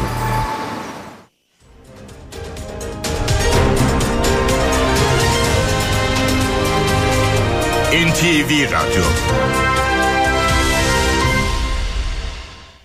Araç takipte liderlerin tercihi Mobiliz risk haritasını sunar. Ülkeyi yeniden etkisi altına alan lodos ve sağanak yağış özellikle Ege ve Akdeniz bölgesinde olumsuzluklara neden olabilir. Geceden itibaren kuvvetli sıcak rüzgar ve sağanak yağış Manisa, Aydın, Muğla, Marmaris boyunca ve Mersin'den Kahramanmaraş'a kadar olan kesimde su baskınlarına neden olabilir. Tarım alanlarının da zarar görmemesi için tedbirli olunmalı. Araç takipte liderlerin tercihi Mobiliz risk haritasını sundu. Türkiye'nin Yiğit Akü yol durumunu sunar. Karayolları Genel Müdürlüğü duyurdu. Ordu-Ulubey Gölköy yolunun 20-29. kilometrelerinde ve Karakurt Erzurum yolunun 2-3. kilometrelerinde yol bakım çalışmaları yapıldığından ulaşım kontrollü olarak sağlanıyor. Sürücüler dikkatli seyretmeli. Aküsü. Yiğit Akü yol durumunu sundu. Doğa takvimi. Bugün 16 Ocak 2024 Salı. NTV Radyo iyi günler diler. Köstebeklerin aslında kör doğmadığını, ancak toprağın altında karanlıkta yaşadıkları ve ufku göremedikleri için görme duyusunun köreldiğini biliyor musunuz? 1 milimetre çapındaki gözleri sadece karanlıkla aydınlığı ayırt edebilir. Ama burnu eşsizdir. Olan biten her şeyi bilir. Köstebek yer altında bitki köklerini değil solucanları yer. Kazdığı tünellerden oluşan yuvası da aslında solucanların içine düşmesi için yaptığı tuzaklardır. Günde ortalama 100 solucan yer. Yiyeceği biterse can havliyle bir günde 45 metrelik tünel kazabilir. Her köstebeğin yaklaşık 4 futbol sahası büyüklüğünde alanı olur. Baharda birkaç saat süren eş bulma ve çiftleşme dışında yalnız yaşarlar. Köstebek yuvalarının çok kaliteli topraktan olduğunu, bahçıvanların bu toprağı gübre olarak kullandığını ekleyelim. Doğa takvimi.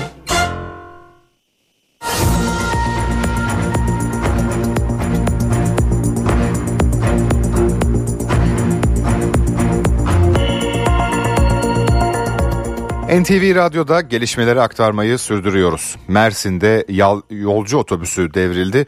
9 kişi hayatını kaybetti, 30 kişi yaralandı. Otobüs Marmaris'ten Mardin'e gidiyordu. Araç Aydıncık ilçesinde tünel çıkışında bariyere çarpıp devrildi. İhbar üzerine bölgeye sağlık ekipleri sevk edildi. Kazada 9 kişinin yaşamını yitirdiği 30 kişinin de yaralandığı açıklandı. Yaralılar ambulanslarla hastanelere kaldırıldı. Kazayla ilgili soruşturma başlatıldı. Pençekilit bölgesinde 9 askerin şehit düşmesi sonrası sınır ötesinde operasyonlar yoğunlaştı. Milli Savunma Bakanlığı'ndan yapılan açıklamaya göre Irak'ın kuzeyindeki Metina, Hakurk, Gara ve Kandil bölgeleriyle Suriye'nin kuzeyindeki terör hedeflerine yönelik hava harekatı gerçekleştirildi. Operasyonlarda barınak, sığınak ve tünellerin yanı sıra mühimmat ve malzeme depolarıyla 23 tesis imha edildi. Ayrıca çok sayıda terörist etkisiz hale getirildi. Türkiye Büyük Millet Meclisi 3 haftalık aranın ardından bugün mesaisine terör gündemiyle başlıyor. 9 askerin şehit edildiği terör saldırısı sonrası Milli Savunma Bakanı Yaşar Güler ve Dışişleri Bakanı Hakan Fidan meclisi bilgilendirecek. 20 günlük aranın ardından Türkiye Büyük Millet Meclisi mesaisine yeniden başlıyor. Genel kurul terör gündemiyle toplanacak. Milli Savunma Bakanı Yaşar Güler ve Dışişleri Bakanı Hakan Fidan genel kurulda milletvekillerine bilgi verecek. Hem son dönemde üst bölgelerine düzenlenen saldırılar hem de terörle mücadele operasyonları ele alınacak. Oturumu Meclis Başkanı Numan Kurtulmuş yönetecek. Türkiye Büyük Millet Meclisi olarak 9 askerin şehit olduğu terör saldırısı nedeniyle Türkiye genelindeki okullarda ise yeni haftaya saygı duruşuyla başlandı. Öğrenciler Pençekilit bölgesinde şehit düşen 9 asker için saygı duruşunda bulundu. Ardından da İstiklal Marşı okundu. Milli Eğitim Bakanı Yusuf Tekin de o okullardan birini Ankara'daki Altındağ Esenler Şehit İbrahim Ateş Anadolu Lisesi'ni ziyaret etti. Türkiye genelinde bütün okullarımızda çocuklarımızın bu vatana sahip çıkma bilincini sağlayacak bir farkındalık oluşturmaya çalıştık. 7'den 70'e vatan toprağını savunacaktır. Her türlü fedakarlığı da yapacaktır. Tekin, ülke genelindeki okullarda düzenlenen saygı duruşunun bir farkındalık oluşturmak amacıyla gerçekleştirildiğini söyledi. Milyonlarca emeklinin gözü kulağı bugün yapılacak kabine toplantısında. SSK ve Bağkur emeklilerine yapılacak ek zam için hazırlanan çalışma kabinenin ana gündem maddesi olacak. Milyonlarca emeklinin gözü kulağı kabine toplantısından çıkacak kararda. SSK ve Bağkur emekli aylıklarına iyileştirme yapılmasına yönelik çalışmaya son şekli kabinede verilecek. Cumhurbaşkanı Recep Tayyip Erdoğan'ın başkanlığında yapılacak kabine toplantısında Çalışma ve Sosyal Güvenlik Bakanı Vedat Işıkhan'la Hazine ve Maliye Bakanı Mehmet Şimşek'in bir sunum yapması bekleniyor. Etki analizleri ve bütçe imkanları değerlendirmek suretiyle ortaya bir rakam çıktığı takdirde e, ki önümüzdeki günlerde yine bir kabine toplantısı söz konusu olacak. Sürdürülebilirlik de önemli olan E, bunu sağladıktan sonra onların hepsi e, masada değerlendiriliyordur ama ortaya çıkan bir net durum olmadığı için buradan herhangi bir şeyi söyleme imkanım yok. Binlerce öğretmenin gözü kulağı da kabinede olacak. Kaç öğretmenin atanacağına kabinede karar verilmesi bekleniyor. Ve İsveç'in NATO'ya üyelik süreci. Meclis Dışişleri Komisyonu'nda kabul edilen protokolün genel kurul sürecinin de kabinede ele alınması bekleniyor. Kabinenin ardından Cumhurbaşkanı Erdoğan kameraların karşısına geçecek ve toplantıda alınan kararlara ilişkin açıklamalarda bulunacak. Antalya Spor'un Trabzonspor maçında attığı golden sonra yaptığı hareket nedeniyle kadro dışı bırakılan İsrailli oyuncu Sagiv Yeheskel gözaltına alınmıştı. İfadesinde savaş yanlısı olmadığını söyleyen futbolcu tutuksuz yargılanmak üzere serbest bırakıldı ve ülkesine döndü. Başakşehir forması giyen İsrailli futbolcu Eden Karzev de sosyal medya paylaşımı nedeniyle ifade verdi. Birinin gol attıktan sonraki sevinci, diğerinin ise sosyal medya paylaşımı tepkilere neden oldu. İsrailli futbolcular Sagiv Eskel ve Eden Karzev gözaltına alındı. Süper Lig'in 20. haftasında Antalya Spor'la Trabzonspor karşı karşıya geldi. Antalya Spor'un İsrailli futbolcusu Sagiv Eskel, Trabzonspor'a attığı golden sonra kolundaki bandaja çizdiği Davut Yıldızı ve 7 Ekim'in 100. günü yazısıyla fotoğraf verdi. İlk tepki Antalya Spor yönetiminden geldi. Futbolcunun kadro dışı bırakıldığı duyuruldu. Kulüp Başkanı Sinan Boztepe, milli değerler her şeyden üstündür sözleşmesi feshedilecek dedi. Hakkında halka kim ve düşmanla alenen tahrik etmek suçundan adli soruşturma başlatılan Yüeskel gözaltına alındı. İfadesinde savaş yanlısı olmadığını, bu yüz günlük sürecin son bulması gerektiğine inanan biri olduğunu söyledi. Savaşın bitmesini istiyorum diyen futbolcu kimseyi kışkırtmak ve provoke etmeyi amaçlamadığını savundu. Sagiv Eskel tutuksuz yargılanmak üzere serbest bırakıldı. Ardından özel uçakla ülkesine döndü. İsrailli futbolcu bu sezon Gaziantep Futbol Kulübü ile oynanan maç öncesi de Filistin için yapılan saygı duruşuna katılmak istememiş. Bunun üzerine bir hafta kadro dışı kalmıştı. Başakşehir forması giyen Eden Kartsev de sosyal medya hesabından benzer bir paylaşım yaptı. Siyonist Federasyon isimli bir hesabın 100. gün onları şimdi eve getirin paylaşımını takipçilerine aktardı. Bunun üzerine Başakşehir Kulübü oyuncu hakkında disiplin soruşturması başlatıldığını duyurdu. Paylaşımı nedeniyle gözaltına alınan Karzev ifadesinin ardından serbest bırakıldı. Türkiye Futbol Federasyonu İsrailli futbolcular Sagiv Cieskel ve Eden Karzev'in yanı sıra kulüpleri Antalya Spor ve Başakşehir'i de ideolojik propaganda nedeniyle Profesyonel Futbol Disiplin Kurulu'na sevk etti. Birçok futbolcunun mağdurları arasında yer aldığı gizli fon dolandırıcılığı davasında 3. duruşma dün görüldü. 252 yıla kadar hapsi istenen Seçil Erzan'ın tutukluluk halinin devamına karar verildi. Seçil Erzan'ı tehdit ettiği öne sürülen eski futbolcu Semih Kaya da tanık olarak ifade verdi. Fazla para almadığını savundu. Gizli fon dolandırıcılığıyla suçlanan eski bankacı Seçil Erzan üçüncü kez hakim karşısına çıktı. Canımla buradayım, mağduriyetin kaynağı benim ama bu para bende değil diye ifade verdi. Fonu ilk eski futbolcu Semih Kaya'ya söylediğini iddia etti. Daha fazla faiz isteyenlere para yetiştirmeye çalıştığını öne sürdü. Parayı aldığımda bagajın kapağı açılınca kapışılıyordu dedi. Gizli fon mağdurlarından Arda Turan, Emre Belezoğlu, Selçuk İnan, Fernando Mustera gibi futbolcular İstanbul 41. Ağır Ceza Mahkemesi'ndeki duruşmaya katılmadı. Erzan'a 4 milyon dolardan fazla para verdiğini söyleyen eski futbolcu Semih Kaya tanık olarak dinlendi. Teşekkürler. Sağ olun. Teşekkürler. Mahkeme Başkanı Semih Kaya'ya sanık en çok parayı sizin aldığınızı söylüyor sorusunu yöneltti. Kaya da Seçil Erzan'ın matematiğinde bir problem var. Çünkü kesinlikle fazla almadım. Sürekli bir kurgu planlıyor diye yanıt verdi. 3,5 milyona yakın para aldığını belirtti. Teknik direktör Fatih Terim'in bir dönem avukatlığını yapan Seçil Erzan'ın eski sevgilisi Candaş Gürol tanık olarak dinlendi. Fatih Hoca bankaya para yatırdığını söyledi ama fon gibi bir sistemden bahsetmedi dedi. Kendisinden hasar tespiti yapmasını istediğini anlattı. 252 yıla kadar hapsi talep edilen Seçil Erzan'la Ali Yörük'ün tutukluluklarının devamına karar verildi. Duruşma 8 Mart'a ertelendi. Emre Belezoğlu, Selçuk İnan, Fernando Muslera ve Arda Turan'a bir sonraki duruşmaya gelmeleri için son kez süre verildi. Aksi takdirde zorla getirme kararı çıkarılacağı belirtildi. Yaklaşık 26 milyon dolarlık dolandırıcılık yapıldığı öne sürülen davada 21 şikayetçi var. Sosyal yardım ödemelerinde %50 artışa gidildi. Zamlı ödemeler Şubat ayında hesaplara yatırılacak.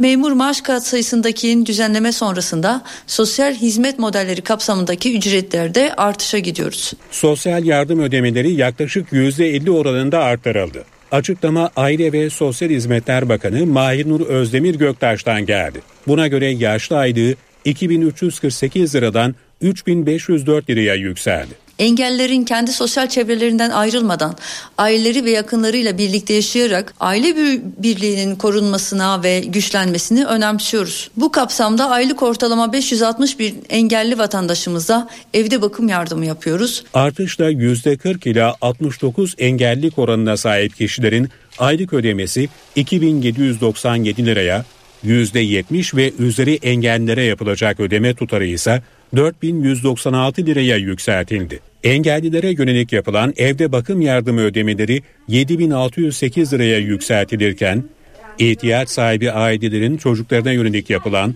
sosyal ve ekonomik destek ödemesi 5330 liraya ulaştı. Koruyucu ailelere çocuk başına yapılan aylık destek ödemesi ise 8895 lira olarak belirlendi. Zamlı sosyal yardım ödemeleri Şubat ayında hesaplara yatırılacak.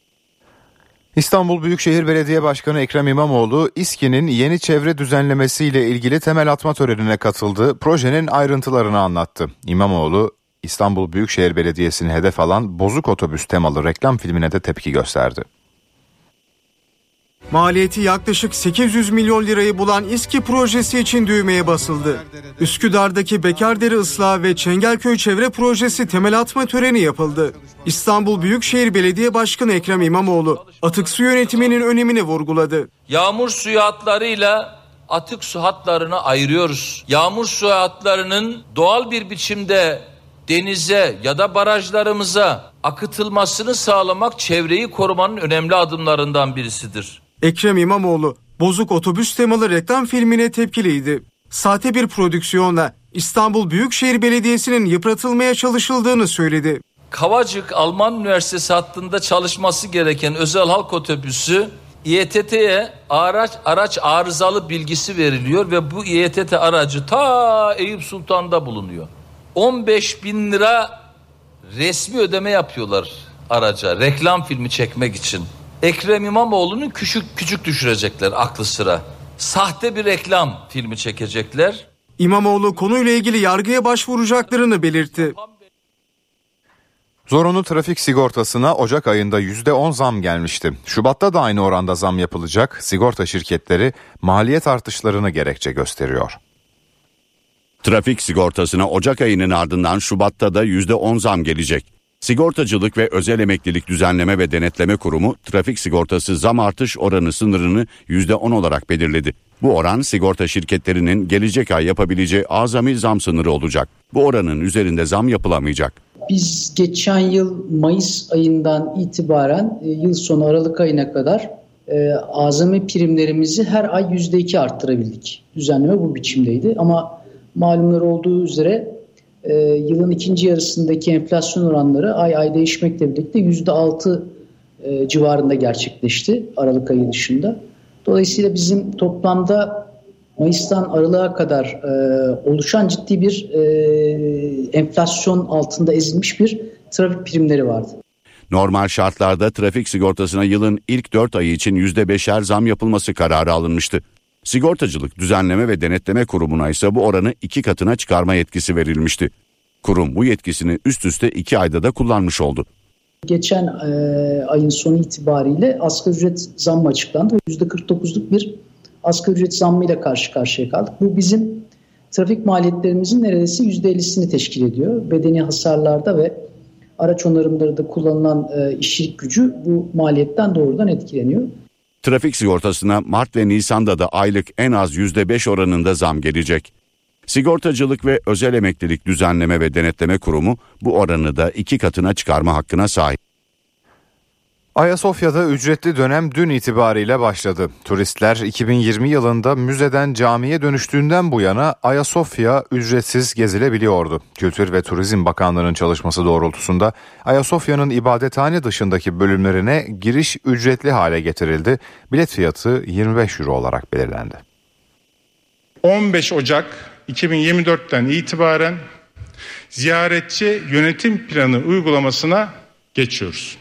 Kültür ve Turizm Bakanı Mehmet Nuri Ersoy'un iki buçuk ay önce açıkladığı plan hayata geçti. Turnikeler konuldu, bilet gişeleri yerleştirildi, yeni bir giriş kapısı açıldı. Ayasofya Camii'nin ibadethane dışında kalan bölümleri yeniden ücretli hale geldi.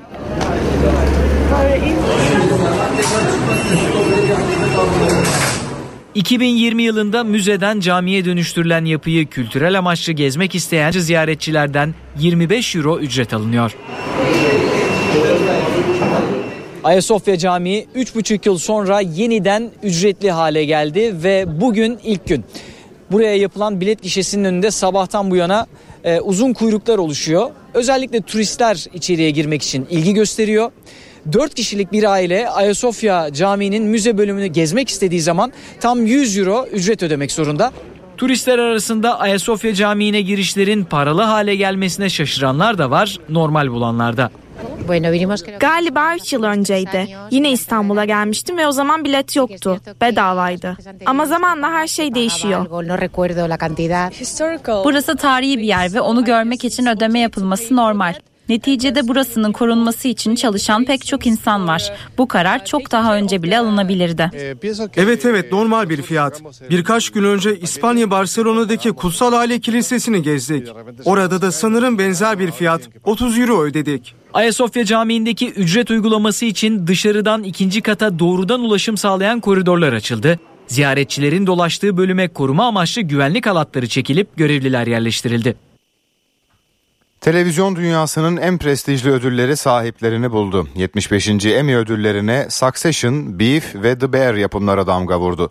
Eylül ayında yapılması planlanırken Hollywood'daki grev nedeniyle ertelenen ödül töreni Los Angeles'taki Peacock Tiyatrosu'nda gerçekleşti.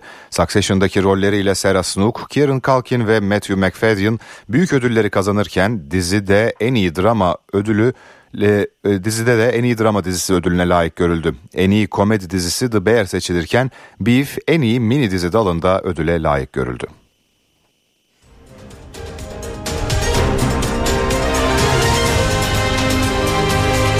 NTV Radyo